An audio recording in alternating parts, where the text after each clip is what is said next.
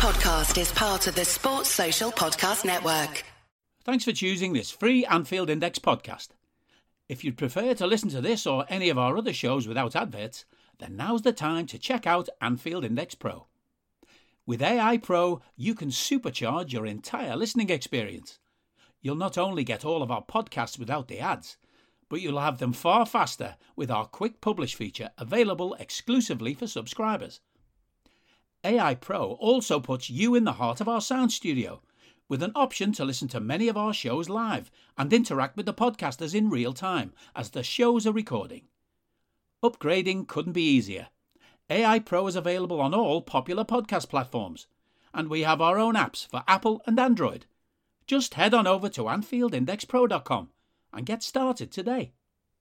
Hello and welcome to another episode of Scouser Tommies in the week that saw Rangers invade Liverpool, maybe not, and sort of look forward to playing against Arsenal, who seem to be doing quite well at the moment, and maybe see us sort of thinking back a little bit to how we played against Brighton, and doing all of this, soaking wet through in, in this occasion on this occasion is Jay Reid, and I believe, um, yeah, if it was if there was a game of footy today, it wouldn't be uh, wouldn't be the best day for one, would it? Yeah, slide tackles only. um, that would be the rule of the day. But yeah, it's not a not a pleasant day in Liverpool in terms of the weather. But we go into the weekend on the back of a win. Um, you know, given where we were probably four or five days ago prior to Rangers, a lot of you know the mood has sort of shifted in a more positive direction. And I think we recorded last weekend. We said like you know these four games um, coming up are pretty big. Uh, the double headed against Rangers, uh, Arsenal, and City. Uh, we've overstepped the first little hurdle. Um, you know, the, the bigger test is to come um, away from home and then Man City. So hopefully um, things are starting to go in the right direction. And if that is due to the change of formation, if that's due to other things, we'll get into the uh, meat and veg of it. But hopefully now we, we you know, not another false dawn like Bournemouth Think hoping for. Yeah, I think um, I said on Raw the other day that I think Dave was quite disappointed that we'd not um, obliterated Rangers because the way the way we played and the way they played it, you know, if you sort of look at that and you'd seen that game and you'd assume this was the Liverpool of a year ago, you'd expect it to be big scores by the end of the game because they'd just Liverpool at that time was so ruthless and so so ruthless going forward and in defence that it could have been a hammering. But I think I said actually that in some ways I'm glad it was only 2 0 because you wouldn't want us to kind of when we when we won that game by nine 0 it was as if we thought, ah, we sorted it now, everything's fixed, and just assumed it would all just work next game, and it obviously doesn't work that way. And I mean, the formation, I don't know if it was a surprise or not. I think it's good to see it. I think from my point of view, I've always said that one of the things I'll praise Jurgen Klopp for is that he gets things wrong, everyone does, but he recognises it and he fixes it. You know, he tries something else and he fixes it and eventually gets it all working again. And he, and he teaches his players to do that. And that's kind of gone through the whole club. But it just felt like it, it was a long time coming this season that, that, you know, that something was broken, but they either couldn't accept it was broken or didn't know how to fix it. it I don't know. Did you do you think that we could have moved to this sooner? Have been people been calling for this, or is it just just one of those things, something to try, and it worked out well? Um, I think it depends how you look at the the game, really, how you view football, um, and whether you view it, you know, just as a game of football or you know, tactically or statistically. Um, because I think we've sort of shifted set up in terms of on on paper it looks like a 4-3-3 but quite clearly the right side of midfielder is not playing right side of a midfield three as we know it. He's playing a lot more advanced and yeah. you know people could say maybe we were in a 4-2-3-1 un, un by design maybe I don't know um, because we were playing you know that that midfielder was a lot more advanced and we did leave the, the two in midfield and you know, sort of leaving the back door wide open um, has cost us a lot. And maybe it was just, you know, instruction rather than actual, you know, full on change. As you know, it doesn't take a rocket scientist to work out if you look at Jordan Henderson, who's played right side midfield and then played in the midfield two on Tuesday night, his heat map showed he was a lot more structured and diligent and stayed in position as to where he would have been had he, you know, the nominal 4 3 3 as it was. And mm. when we did sort of change it up with, with the substitutions and it looked maybe like it was a 4 3 3, um, it could have just been personnel reasons, but we did look a lot more open and a lot more loose um, in possession. You know, but it it comes down to you know diligence and being being structured in what you're told to do. And you know, I'm not picking on Henderson here. I'm picking on the whole midfield. If whoever's been in there this season, it's been far too open. Um, so if it's a case that you know the the two lads who are in in the centre of the park are nailed down to a position, and I think I I mentioned last night on the, on Twitter that you know it's sort of like having a dog lead on on someone and making sure that they don't go too far. They can only yeah. go a certain distance from from you. Um, it just keeps it tight, and I think you know there, there was moments in the game where naturally, I think, given the whole hyperbole about Trent and his his position of defending and stuff and whatever, he he did rein himself in a little bit, but he still got forward, and you know the, the goal was magnificent, and that relieved a lot of pressure, I think. But I think naturally we were just a little bit more settled and structured of shape rather than um, being a bit free flowing, and you know that could not necessarily be a bad thing. I think we said before, getting back to basics might just be what we needed to do to then build again. You know, sort the foundations out, and then the house will build itself. I've spoken in the past to coaches involved with Liverpool. You know, in, in sort of involved in Liverpool for years. You know, involved behind the scenes in at different levels and that at different times. And I think a question I've sometimes asked them is, you know, do you do you pick your tactics and then pick the players for it, or do you, you know, and then or do you, do you pick? Do you look at the players you've got and play tactics that suit the players? And I think the answer usually that comes back is that you want to try and get the players that work with the tactics you want to play, but sometimes you've got to look at it and think that player is not going to be any good in that position. There isn't anyone good enough to do that role, and if we try that, it's not going to work. And you've got to accept that for the time being, you've got to do things in a different way. And I'm just wondering I wonder how much that's played a part. That there's been a bit of an acceptance now that this is the midfield we've got until players come back from injury or until another transfer window gives us an option to go out and buy. This is the midfield we've got. These are the players we have, the form they're in, the confidence they've got, whatever else. We've got to work with that. And we've said before, I don't want to ever go at Henderson, but Henderson isn't as young as he was, and maybe that does take away some of that freedom that maybe he's had before. That you know keeping him, as you say, restrained just keeps him in control. And I wonder how much that has played a part. That maybe there's a bit of an acceptance that whatever happens in the transfer window, you can cry and moan and, and whinge about whose fault it is and how many billion pound players you wanted to buy. But once that window's shut, that's what you're stuck with. And it feels like now we've kind of accepted this is what we've got. And as players come back and as confidence increases, maybe we can use the other tactics more. But I don't know. I get the feeling we're gonna we're gonna use this the, these new tactics more often than not for the time being, at least. Yeah, I think I would like to see us stick to it. Um, I know there's games coming up, and it may it may mean that personnel, but maybe not be as as attacking um, as what we've seen on, on Tuesday night. But you know, you take the the opposition opposition into account, and Rangers aren't very good. Arsenal a decent, Man City a different level. Um, so you know, over the next three games, if we do keep with this tactic, obviously the rotation will come into play because it's a busy period and that's natural. But I think you will you see the old cliche of horses for courses, and there will be personnel to fit maybe the opposition more than you know the tactic itself. If if it's something new that we're working on, um, then you know you, have got to give it time. Uh, I think it was Dave who mentioned on on the Raw pod that naturally Jota in behind uh, Nunez didn't seamlessly work too well. There was moments of good in the game, but there was moments of you know not not necessarily bad, but where you, you wanted more of a technical player, such as you know a Firmino or maybe in, in time a Carvalho in there who, who naturally plays in that withdrawn position.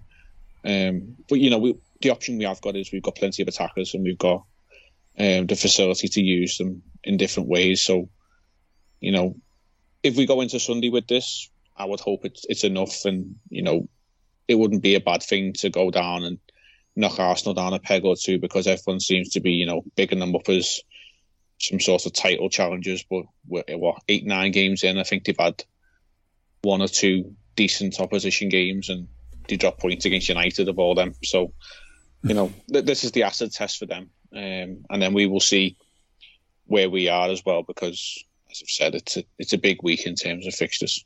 Yeah, and it's a massive game against Arsenal because I don't know what it is. They've generally been good games, and they've not always gone with the, the sort of form for the rest of the season. Anyway, it's often been a sort of truth telling game, if you like. I can remember probably it was probably Kenny's last season as manager last time, you know, that this season, if you like, that he um, there was a game at home against Arsenal, and we lost 2 0. And I think that was really the end of our hopes of getting what we wanted out of the league. I think it was more for Champions League from what I can remember now. Such a long time ago. And I can remember everyone leaving before the end. And, and that, that's the kind of game you don't want against Arsenal where you just, you know, you just, you just let them write the script. We, we can write the script for this game. We, we can be in charge. We can make it go the way we want it to go. We can give them a shock. We can remind them who we are. And I'm hoping this is the kind of stuff that's going on in the dressing room. And I think one big difference between this weekend's game and last weekend's game is that I don't care how much you tell players that they should respect everyone they play and all the rest of it. There's, there's a big difference between how you're going to feel before an Arsenal game and before a Brighton game. It shouldn't be that way. You should respect everyone, especially the way Brighton are playing now. But it doesn't happen. And it even happens in the crowd sometimes. I don't know if you find this sometimes. You play a game against a lower down the table type of team and the crowd aren't as up for it as they are against a higher up the table kind of team. And, and that to me reflects that, that bounces into the team, into the players. You, the, the players have less than, um, I don't know, it just, everyone's at 80% or 90% and all of a sudden you might have a problem. And this, this is one of my frustrations with how Liverpool have played. I'm not blaming the fans, but we all have our part to play when we're in that ground. But it's not been at 100%. And we can all, we, we always seem to find in the last few seasons, however we've been playing generally, we generally find 100% against the bigger teams. Even if we don't end up winning, it's not through want of trying. And I just think that's why we're maybe in, you know, hopefully that's going to be what we see on Sunday and that'll get us through. But really, we need to start showing it against the Brightons of this world because if we don't, we're never going to win anything. Yeah, I, the atmosphere is a, you know, a long debated topic. Um, what I will say is Tuesday night it was mm. a lot better. Um, I think you know it, group games in the Champions League can sort of be here and there. I think you know, if anyone's being truthfully honest, the European nights in the knockout stages are where the true, you know, Anfield atmosphere is at. Um, but mm. I think going into the game, the the talk from from Rangers themselves, you know, would they they were bringing twenty thousand, I, did, I didn't think they did. I think they brought about six or seven. Um, did you see the picture going around on Twitter and saying this was the Rangers fans in Liverpool City Centre earlier, and it was actually a picture of Manchester picture of yeah. Piccadilly Gardens. well, I didn't, I didn't know it was Manchester because I'm yeah. not familiar with the city centre you no. are more than I. But yeah. Um, yeah, they, you know, it was made a big deal of, and you know, for all the drums and 80s nostalgia that they still live in, they, they very much sort of, you know, faded into the past. Um, I had to laugh at the fact that you know the, the entrance to their team with, with the Ultras banner with red flares when you're at Anfield was a classy move considering they play in blue. Um, and then I heard them once in the whole game after they put the blue carrier bag flags down that they were waving. Um, I only heard them once. Literally, I've seen European teams of much smaller caliber come to Anfield and make a hell of a lot more racket. Anzhi they don't even exist anymore. I think they existed for about 20 years. They came once and they made a lot more noise. Yeah. And they were a made up club in, in Russia for a few years. Yeah. Um, and also, know, most fans, when they come to Liverpool for a European game, and I feel we're mostly the same way when we go to someone else's city for a European game, they kind of they get welcomed, they take part, they enjoy, and it's great culture. I mean, I've been I've been stood on Anfield Road with as the as the coach has been coming in with fans from like say Borussia Dortmund or whatever, and everyone's getting on great. You're with your own mates, you're with your own little groups of fans from your own club, but there's no sort of animosity whatsoever.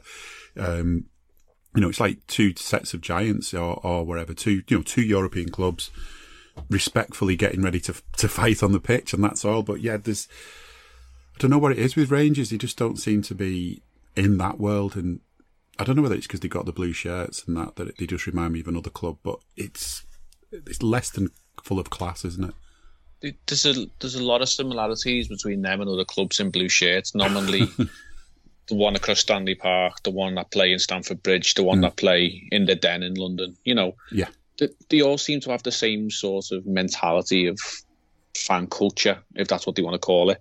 Um, but yeah, full, full wholeheartedly agree that you know they they live in a little weird you know mentality zone, and you know there was some comedy moments from the from the Kop, um, some good songs, you know, of of banter. Um, which I'm sure rattled a few cages down there and and you know where to stick the your family. Um, you know, oh, I said yeah, they, you can stick when they try to stick your national anthem there as well. Um, members of the royal family and their, their, you know, their history and stuff like. We wouldn't let them forget if they want to be royalists. Then you know we'll let them know the truth about royalism um, and what actually is the truth and what, what's going on. Um, but you know, coming coming to Anfield and singing the, the English national anthem is just laughable. Like if if, if that's the sort of thing that you come with, like we, we often stand there, me and my mates, and say like, you know, it's championship or lower league behaviour because you go through the whole repertoire of songs like "You Nicked Our Car Stereo," "Where's Your Famous Atmosphere," all the all the you know, the the lower league bingo chants, and you know, true to form, they did. They pulled them all out for what you could hear. Um, and and you know they label themselves as bears more than teddy bears, more than um, grizzly bears. But if if they're going to create some sort of atmosphere next week at Ibrox, I don't think it'll actually phase our lads because you know they they they seem to thrive. I think in in not necessarily hostile atmospheres because we have seen ourselves crumble in, in places like Red Star Belgrade, but that that's really scary. That's that's not going to Scotland and being loud.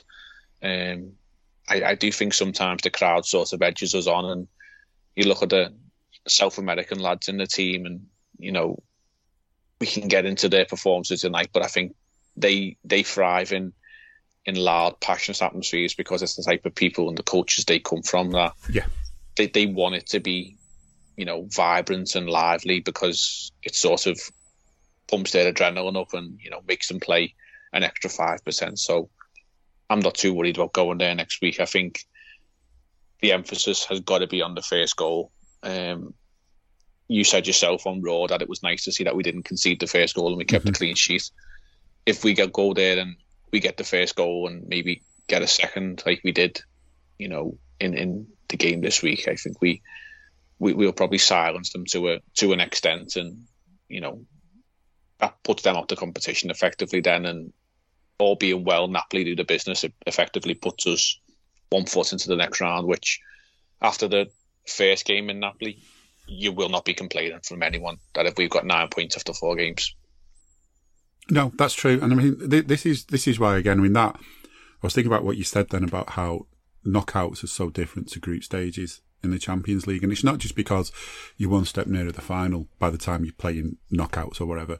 It's because there's so much hinging on it. When Liverpool were making history in Europe back in the olden days, when it wasn't called the Champions League, but you had to be champions of, of the league or, or Europe to be in it, all the games were knockouts and all the games were exciting. So even if it was like an early round before Christmas, it was still a knockout. And if you were there for the second leg, it was all or nothing. You knew there and then whether you were going through or not. You know, you could, or, or based on what the scoreline was at, you knew what you needed to get through.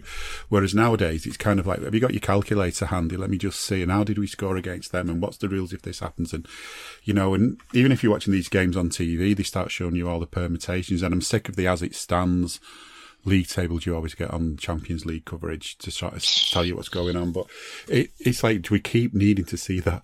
But, you know, it is different, isn't it? And when we get when we get to the stage where where we're playing knockouts, I think the atmosphere boosts a level. But at least I think I think definitely if you come out of the two Rangers games with six points, you've really given yourself a massive chance of going through. you know, two games left. One of them against the team you've already beaten. You know, it, it's it's massive. So next week, I think I think it'll be good. But before that, of course, got lots of other things to do, like play at Arsenal. Um, we didn't do so well last weekend in the league, and it was depressing to watch. And I didn't really bother watching it back, to be honest, because I was just so fed up with it. And I think what really finalised my feet. I mean, I wasn't even when we were three two up. I was thinking, "Well, look here." You know, I wasn't really really ready to celebrate anything, and I thought we've we've just got to watch ourselves. We've not got to think we've got the job done, and it's as if we did. And that third goal, I mean, forget what happened in the rest of the game. That third goal was embarrassing.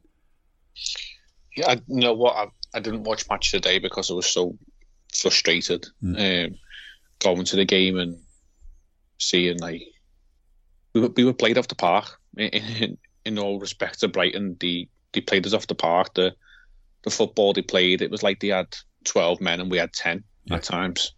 Um, so so fair fair play and credit to them. And I, I think you said earlier on like that Klopp does to get it wrong at times, and then you know we will find ways to fix it. But I think he got quite a lot wrong last weekend from from team selection to substitutes, um, to just you know the way the way we approached the game. Like I thought it was a bit of a poor excuse to come out and say like we didn't know what Brighton were going to bring. Like you prepare your team obviously to face an opposition, but you'd also prepare the team to to go out and do the best that they can, and you know put a team to bed regardless. Um, and especially at home, you shouldn't be going going into a game fearing what Brighton might bring or anything like that. We we, we certainly should be going there and putting our mark on the game. So yeah, um, that that was a bit bit disappointing. I, I didn't think at any moment in the game we were safe, as you said, when we went three two up. I thought we need a fourth or fifth here because these are cutting through us like a knife through butter. It it was frightening at times, and you know if if only Brighton had an actual proper centre forward, not Danny Welbeck up there, it could have been a lot more. So credit credit to them, but I, I would like to think you know we've seen this too many times. If the fans are noticing what is wrong on a regular basis, surely Klopp and the coaching team have, have seen enough and they can't be blind to what's actually going on. Put loyalties aside if that's what the, the case is. We we really need to to sort it out. And as you say, going into Arsenal is a bit of a, a bigger test. But I've just seen a stat that the last six games we played against them, Arsenal haven't scored against us. So if we can make really? it seven, that would be good.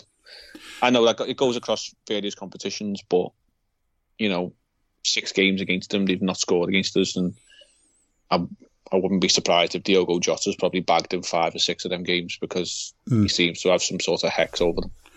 Yeah, and that's the thing, isn't it? I mean, it's the the most the most obvious thing to say in football is that if if they don't score, they can't win.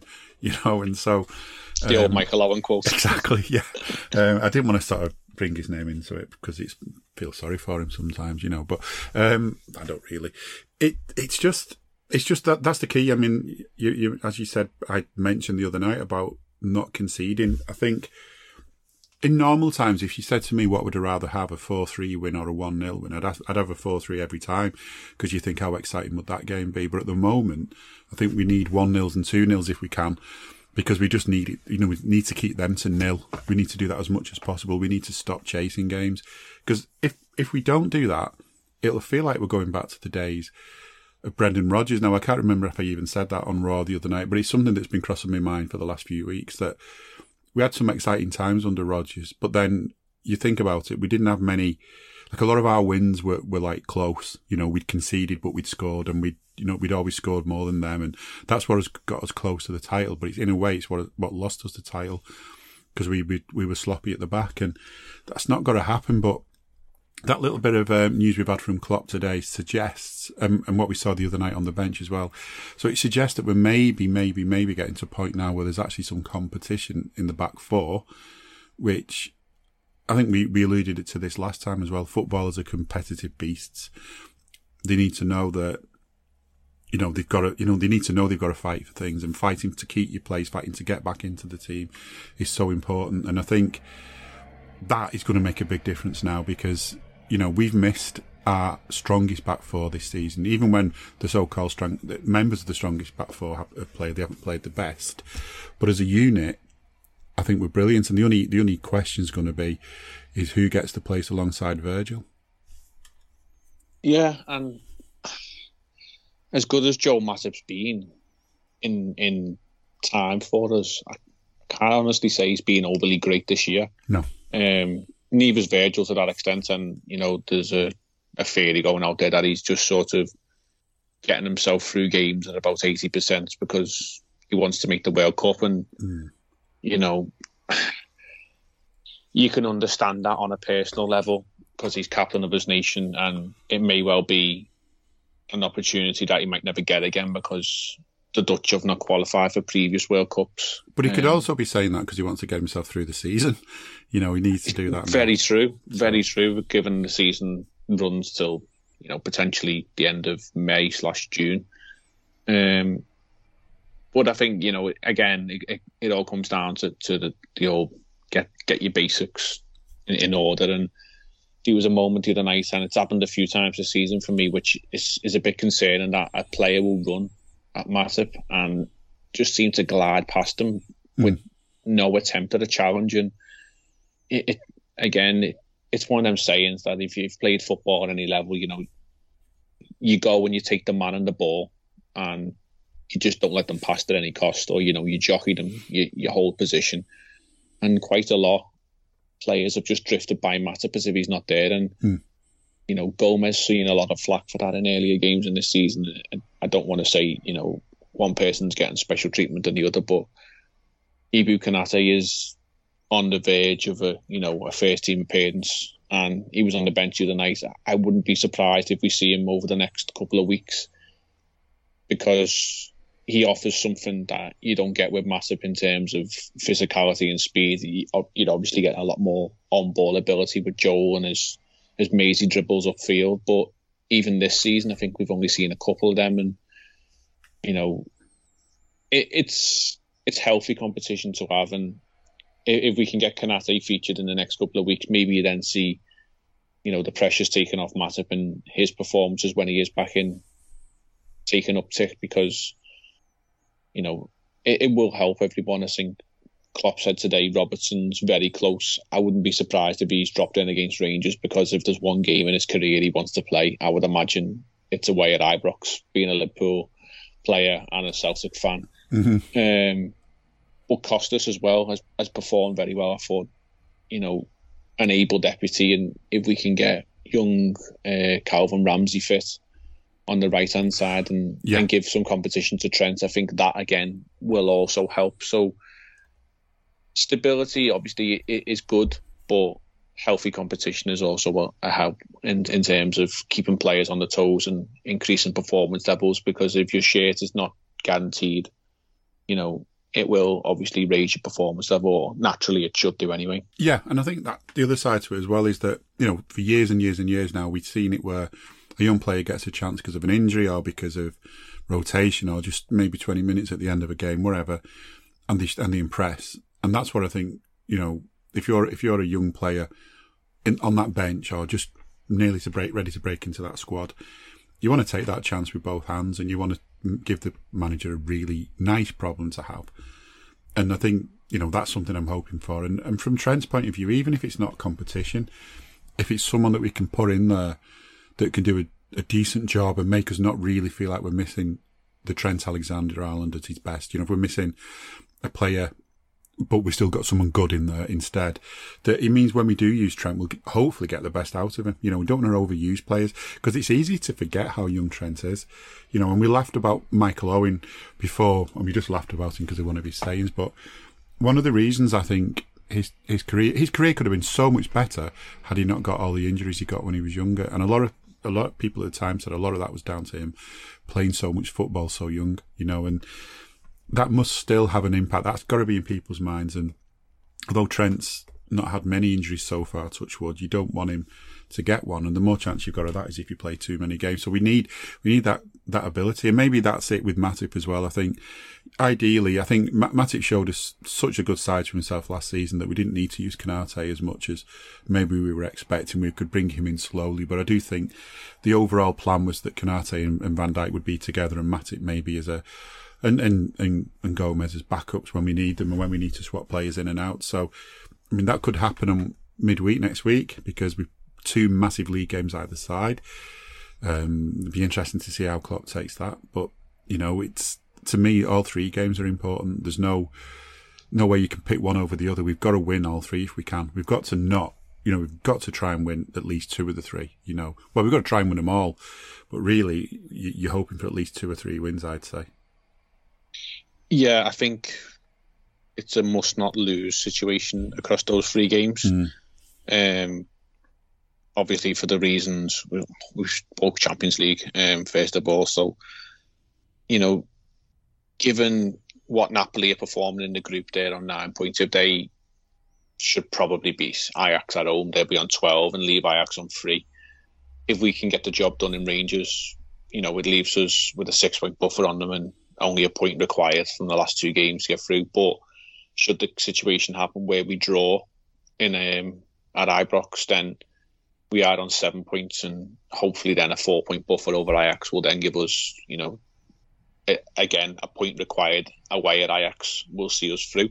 Yeah. Um, but given the league situation and we weird enough to say, looking over our shoulder, there seems to be a team in blue who've climbed up the table. Um, don't know how, but but they've got there, um, and the level on points with us, but you know the, the goal difference is zero. um, so you know that that nine 0 win against Brighton and giving us a positive goal difference of nine is actually doing us a favour at the moment. Yeah. Um, but you know, we're, we're seven games in because we're obviously with a, with a game behind a few teams, but just looking at the, the bigger picture, with with eleven points behind Arsenal, we're ten behind City. If you can make sure you know that that gap doesn't get any bigger across the two games that you play against them. Ideally, you re- you recoup some points on them and close the gap naturally. Um, that would be a, a positive, but going to the Emirates and then home to City, I think if you offered it now, given the, what we've seen this season, would you take two draws from them games? You would probably realistically shake your hand and say, "Yeah, go on, we'll take that." Where mm. we are right now, it's not good enough. It's not what we expect. It's not what we require. But where we are currently and what we've seen, I think realistically, it wouldn't be a, a bad outcome. And then if you said you take a win from Rangers but two draws in the league, it's it puts you in a competition after Christmas where you want to be in the Champions League. You don't want to be knocking around the Europa League because if anyone did bother to see what what teams were listed in in that competition last night, it, it felt like you know you were looking at the back of a an ingredients of a package. Some of the teams' names that were there, um, but you, don't want to be in the Europa League. It's it's just it's just not a competition that we would wholeheartedly respect to the teams in it. It's not where we should be. No. So I, I think it's a must not lose across these three. Any wins more than welcome. Um, but yeah, that, that's the way I see it right now. Given where we are, it's not ideal, but we've just got to accept the reality of, of the situation.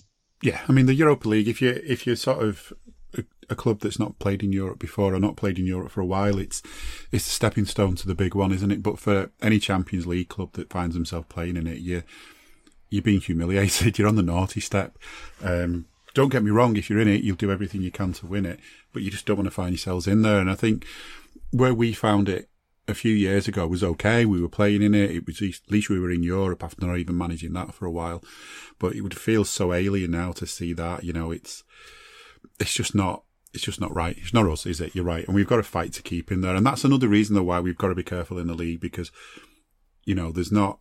Although you know, eventually UEFA wants to allow about forty teams from from the Premier League into Europe, even though there's not forty teams in it. Um, it's it, you know, you, have got to finish top four as far as I know, unless they've changed that again.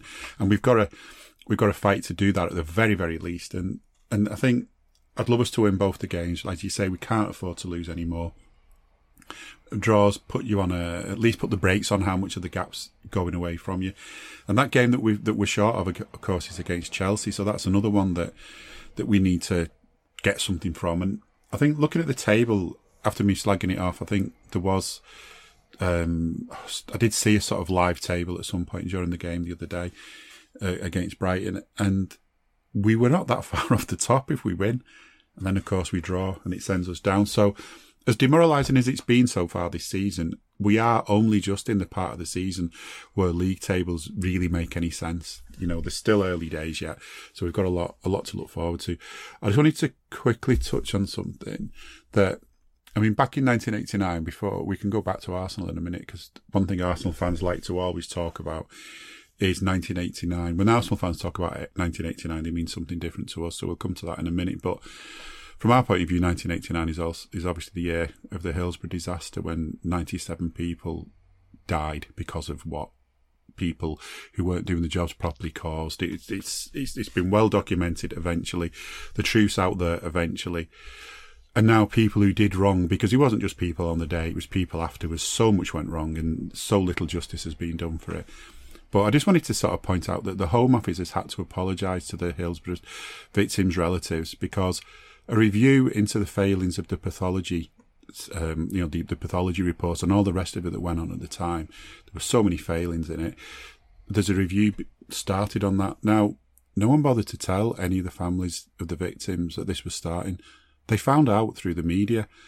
And I can't help but think, and call me cynical if you want, but I've got every reason to be. I can't help but think that the Home Office thought, right, let's kick it off now put a press release out. There's that much crap going on in the world. There's horrible stuff happening, you know, in, in, in Asia. There's, there's, there's horrible stuff happening with, with, the, with Ukraine, with Russia, what they're doing. And we've got a government that's so incompetent. They're taking up a hell of a lot of the news space, making, changing their minds on things that they've done wrong and hoping we don't notice the other things they've done wrong. And it felt like, yeah, we'll put a little note out saying that we started this review and hopefully it won't make the news. Well, it did make the news and that's how the families found out about it. And I mean, as this country, I mean, this is part of the reason we, we boo the national anthem because the government and the country, that that establishment, that machine, doesn't give a damn about people like us. It just doesn't. We're in the way. We're absolutely in the way. And if we weren't in the way, they'd have shown some respect and told the families about this. So I'm, I'm fuming about that. Am I right? I don't know. No, rightly so. Um, the the the, the family of the, the Hillsborough um, sufferers um, well, I've never ever been left in peace, um, and I don't think they ever will do, sadly, because, as you said, that the establishments that are in place in this country don't seem to want to do the right thing for, for the, the common people, um, only for themselves or for those around them who they deem in privileged positions.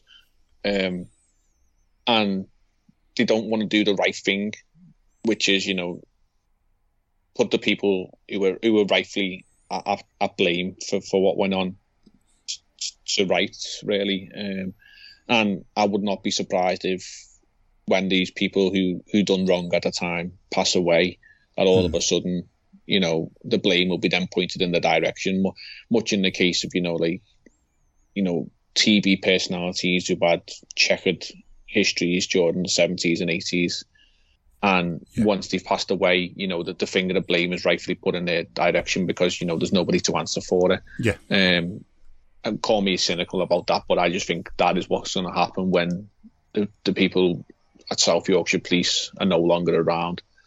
Um, you know, only then will will the families sort of get a genuine answer, that, which we've all known for years and years. Um, we just actually want the truth to be out there. Mm. And, you know, it again, it, it's a lot of Hillsborough angst also stems down to a media publication, which we don't speak of. But the fact that the families once again have been heard and found out something via the media just again just shows how shambolic this country actually is in terms of how it's run um, and the media manipulation of of what goes on. Um, they've got far too much power and they've got far too much right to say things and influence people. And sadly, there seems to be a lot of people who, who take their word at face value. Um, or your heart goes out to these people because they shouldn't be going through this. You know, it's 33 years on now. Um, you know, it, it, I've only been around, I'm, I'm 35. I don't remember Hillsborough as an actual disaster being mm. physically able to see what happened, but brought up in the city and brought up around people who got very strong personal links to Hillsborough. You're more than educated in what went on. Um, and, you know, it, it makes me angry just to see that it keeps getting pulled back up and it's opening up a wound within these families that should really be healed and and left to rest, but it never will. Um, I, I, don't really know what, what, much more to say on this um, because it's that in a sad way, it's not a surprise that it, that something is happening in the background, and the people affected aren't being told about it because it's just the shambles that this country is at the moment. And yeah, those who were who were small minded enough to think, oh, why why are Liverpool fans booing the national anthem? They're disrespectful to the Queen or the King or the royal family or whatever. No, it's not. We're not necessarily a royalist club, and you know the, the team we played on Tuesday are, and they were rightfully booed out the park when they did start singing it. But it's not about that. It, as you say, it's more about the way we're treated by the nation, by the state, by the government, by the, the authorities. That's what it's all about because people who hold them up in high regard are, you know, the the antithesis of British and think that all all holy Britain and, you know, the British Empire still rules Britannia and all all this bollocks and crap.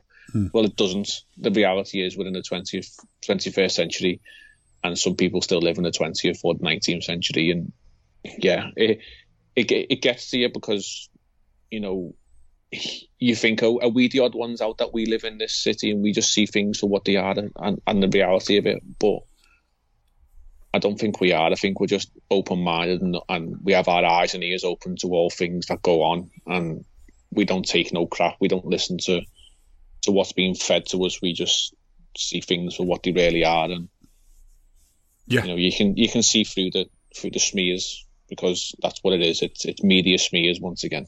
That's the thing. I think about the thing about Liverpool is like we've and we've joked about it, but yeah, there's no messing. If you look, if you've got a bad haircut, you'll get told. If you've got some dodgy, dodgy something dodgy on your feet, you'll get laughed at. You'll get told. You'll get put in your place. People tell you straight what they think, and you know they don't hide it, and they don't always do it in a bad way. They do it, you know, in a well-meaning way, and it's it's all a good laugh and all the rest of it. But that's the thing. People will will tell you straight what they think about something, and you know they'll be honest with you, and that's that, that's what's been so against what we're used to, the way that we've been treated. Is that there's not been a, a drop of honesty and a drop of integrity and a drop of wanting to do the right thing.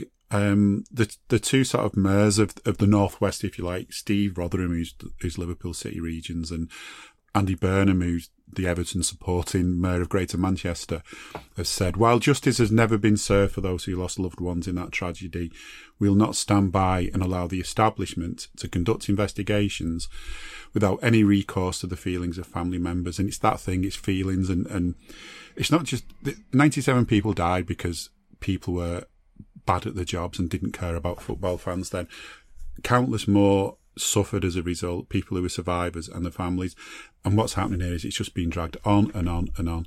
And there's just not one bit of sort of genuine compassion because you can say sorry all you want, but it's about time that they showed they were sorry. Really, really is time they showed they were sorry. And I'll tell you now, they're not, they're not going to be allowed to let it lie. This will keep going if we have to. And I just want to spur a thought for everyone who's been affected by this because I know how hard it is for people and you know, just as you think you can start getting on with your life, stuff like this happens. So I hope, I hope it does come to an end sooner or later, and you can start to move on.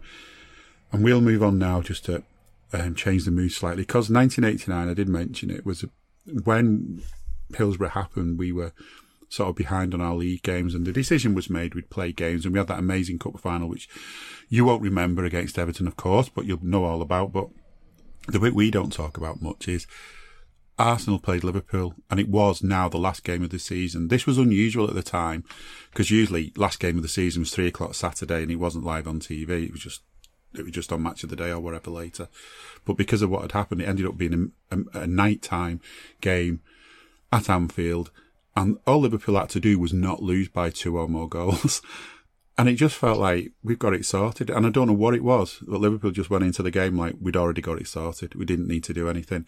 And although it feels hard to kind of criticise the team too much because of what was going on around it, it still guts me to this day that they did that to us. And I wonder, I wonder, I wonder. That's the reason I mentioned it really is it's just that it's come to my mind that that night and the way I've felt ever since that we went out playing for a draw and assume that would be enough because you play for a draw, and even if you end up losing by the odd goal, you're still going to win what you want. And obviously, that didn't happen. Could you imagine Liverpool playing for a draw this Sunday? Could you cope with that? Could you cope with them doing that against Man City? As much as you say a point would be good, how would you feel if we were sort of 1 1 with 10 minutes to go and we started shutting up shop at the back and not looking to score? Uh, I suppose it, it, takes the context of the game, doesn't it? Mm. You you could probably you can't give an honest, truthful answer until the situation presents itself. Because you know, if if the situation was we were we were one 0 down, and we you know we we've clawed ourselves back into the game, got a one one, and mm. you're hanging on for the last ten minutes, then you think, well, you know, a draw's a great result, but if you if you flip the shoe on the other foot and much similar to the, the Brighton situation at the weekend where you, you, you take a lead and then you know a team fights the way back and the momentum is more in their favour and you end up hanging on for a draw. It it ends up feeling like a defeat in some regards. So you know I, I don't know. It, it obviously it's situational dependent but I think as you say given that game in 1989 I think we we did sort of set our stall out from all accounts to to just take a draw from the game and it come off the FA Cup final. There was talk that like players were still on the piss because that's what they used to do back mm. in them days. Because you know, footballers were human; they weren't robots. I've um, heard I've heard stories from ex players about the kind of drinking they did back then. I'm not sure it always actually makes public. Uh, it's not for public consumption. It's unbelievable. Surprised yeah, they're still so, alive, to be honest. yeah, it's just you know, it, it, football was different back then. Some people will say that was real football. Some people will argue otherwise. It just depends on again how you view the game, which is what I said earlier on. But I, I, I don't think I, I'm in a situation where if a draw was presented to me now, I would take it. But of course, I know going into that game that you know we've got a better starting eleven than Arsenal every day of the week, like, and twice on Sundays, like you put our strongest 11 up there, we beat them. Mm-hmm. And it's not even a close contest because, yes, they've got good players. Yes, they've got young, talented, up and coming. But they've done nothing in the game. Like, the only one genuine like winner they've got in their team is Gabriel Jesus, and he's only won things because he was at City when they were winning things. It's a bit like saying, you know, John O'Shea was a winner at Man United because he was a squad player in a team that won loads of trophies. It doesn't really mean yes, he contributed in part and scored some goals, but Man City would have won them things regardless, whether mm-hmm. they had Gabby Jesus or not. Um, so we've got we've got genuine world class players who are best in class or top three in that position. We've got people who've won the Premier League and Champions League and everything else that goes with it in the football um, game in England. You know, we should have more than enough to the managers alone are chasms apart in terms of what they are in the game. So I would always think going into to playing them that we'll always have enough. And quite honestly, when when you think back, the Emirates games can sort of be a little bit of nip and tuck, but just I remember a lot of games over the recent times where we played Arsenal and we've we've just put them to bed yeah. because they, they think there's they think there's something that they're not. Um, I'd be much more concerned if it was City this weekend and not Arsenal. But I think if, if we're being, you know, overly optimistic here, if we if we go into this game at the weekend and we come away with three points, we come away with a win at, at Ibrox, then you can whole wholeheartedly say that going into that City game, the mood will be ramped up, the positivity levels will be through the roof, regardless of what they're doing, regardless of yeah. the robot that they've got up top we will be in a different mindset, and I really, really would like to see that happen. Um, obviously, it's cliche, but we are just going to have to take each game as it comes. Yeah, we are definitely, and I think you know we can do that as well by looking at each game we've played in the past as well this season, and one that jumps out at me is the Charity Shield or the Community Shield. Sorry to give it its modern name. We we played them off the park well and truly in that game. You know, it was it was it was it was like it was a bit of a false start in terms of what it said about the season, but we were just head and shoulders above them. And I don't give a, I don't believe anyone who says they weren't that bothered, they weren't that up for it because they were up for it. They were as up for it as they would be for any other game. Um, you know, we were sort of all, it was all about our first competitive game of the season for both sides. We were both as ready as each other, if you like, both as up for it as each other, but we just, we just basically bossed them. And that's what's been so sad since. But again, as I mentioned early on, we do seem to be able to really raise our games against the, the so-called bigger team. So if we can play like we did in the Community Shield, we've got that one as well, haven't we? Yeah, I think there was a lot of fans who, who went to that game and a lot of people who watched it and said like, "You're absolutely built us up to knock us down." um, because going in, going after that game and going into the season, we thought, well, you know, this is it. League's ours. Mm. Like, you know, Haaland isn't always meant to be. Um, you know, Núñez is going to go in and outscore the lad, and you know, how wrong were we at the time?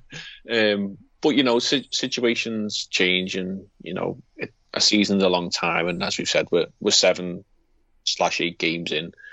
Um, you know, it's it's not even a quarter of the way through the season, and it's it's a long, old, weird season. And I think we we've referenced it before. We've we've just got to get to the World Cup break as it is, which is I think around about five six weeks away from now. Um, within touching distance of of those at the top, um, because I think we all know history shows, especially under Jurgen Klopp, we are much stronger in the second half of the season. We've we've normally put runs together across multiple years of, you know, nine, ten wins on the spin, and we've clawed points back. We did it last year, um, and I would be not wouldn't be surprised if if we did go and maybe strengthen slightly in January, albeit if the player is available who we want. Um, but I think we we've just got to get get to the World Cup point with within you know grasp of, of those at the top because you know we're not going to be you know level pegging with Man City or Arsenal by the World Cup break because I think there's only half a dozen games to play and we we aren't going to claw that many points back. But if we can take some and we can have ourselves in a position of you know fourth, fifth going into the World Cup break because whether you're international football interests or not, you've got a long time to sit and look at the table. And if you're fifth or sixth, it's a lot better looking than you know being tenth and the team next year is Everton. Mm. Yeah, my God, that's not a nice thing to think about, is it? no, it's, it's it's not, it's not a nice look. We can cope with having them next to us, like with a park in between us, but you know that's that's that's not not enough. And they're going to be even further away soon. Obviously, if that nice new stadium does get finished, and it's as you said last time, it's it's getting close. I just wonder, like like you said that the same as well. Like we felt like it set us up for a season that we didn't that we didn't expect, and it was like we've got the league now, and it's been that sort of attitude. I is how I feel Liverpool have had this season, and you know it'll just come. You don't need to work for it. We do need to work for it. So I just wonder. I reckon it's about time we put because anyone who remembers the old Liverpool boot room stories, and then if you talk to any of the players from that era, like Jim Beglin, for example, he'll he. I, I did an interview with him a couple of times for Anfield Index, and um, and he'll he'll tell you all about Ronnie Moran and the way he was. That you know, any praise you got from him was very quickly followed up with right. Anyway, that's over and done with now. On to the next game. You know, you could have your medals from last season meant nothing in the new season. So I just wonder if maybe it's time we just got a Ronnie Moran poster on the dressing room door or something. So one of the last things they see before they leave that dressing room is an angry Ronnie Moran, just to remind them what they, what jobs they've got to do. Um, it's it, you know, and, and that's maybe that's that's what we need. We just need to be remembering that, you know, all of us, if we're at the game or if we're on the pitch, you know, we, we've got to fight like mad. So, we've talked quite a bit now about what's what's happened and what's coming up. Would you say that at this point in the season that I mean, I think we're pretty much done now. I think we, we, we've, we've, we've done our, our losses. Am I right? Am I wrong? I feel like, you know, we can, we can definitely come back from this, but I don't know. I'm just always like the optimistic person. I don't know if that's the right way to be or not, because then you can set yourself up for a fall. But I think you've got to be optimistic, got to be confident, but just never assume the job's done. Yeah, I think we we spoke last week and we, we did sort of we overlooked the Brighton game and maybe that's what the team did because mm. you know you probably put a big red circle around these four games um, that we've you know we've we've had one free coming up and you know no disrespect to, to Brighton and then the teams who we will play afterwards. I think we've got West Ham and um, the likes of Southampton and maybe Leeds up on the horizon as well before we we do have a little um, interruption for international football. But maybe the team has sort of just taken their eye off the ball one too many times and you know circled on their calendars at home is Man City is you know for Andy Robertson it's it's Ibrox it's Rangers away. For for Diogo Jota it's Arsenal again. Mm. um, for the, for the matter of the fact that I said earlier on he scored in his last five appearances against Arsenal. So if he can make that six and six that would be lovely. Um, you know players are human. As much as we say the robots like they they just want certain fixtures as much as we do, and yeah, if if we can we can come through the next week in in a positive regard, no losses, you know, a draw or two wouldn't be the end of the world given the situation. But I tell you what, if we come out of this this next 10, ga- 10 games, ten days, sorry, in three games, um, with three wins on the spin, make, make it four, obviously, with what happened on Tuesday night there'll be a whole different feeling around the club, and that's not just for the fan base. That's for you know the lads in and around the, the first team, the squad, the the you know the training facility, the coaches, the youth setup. Like wins against rivals mean a lot, and yeah. you know Man City are only rivals because of what they've spent and where they are in the game at the, at this current time. But mm. you know, Jordan to Everton felt like a loss. Jordan to Brighton felt like a loss because we were at home. Yeah. But, you know, these are moments in the year where, you know, you, you can't win and lose the title necessarily because, you know, there's points to play for, but you can certainly put a stamp down and, you know, taking it back to the Community Shield, we put a stamp down then and the ink ran off the paper very quickly.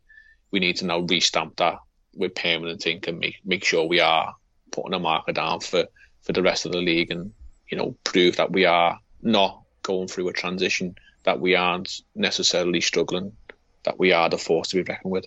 I'm going to put you on the spot now. Can you think what your favourite moment or memories of an Arsenal game, home or away?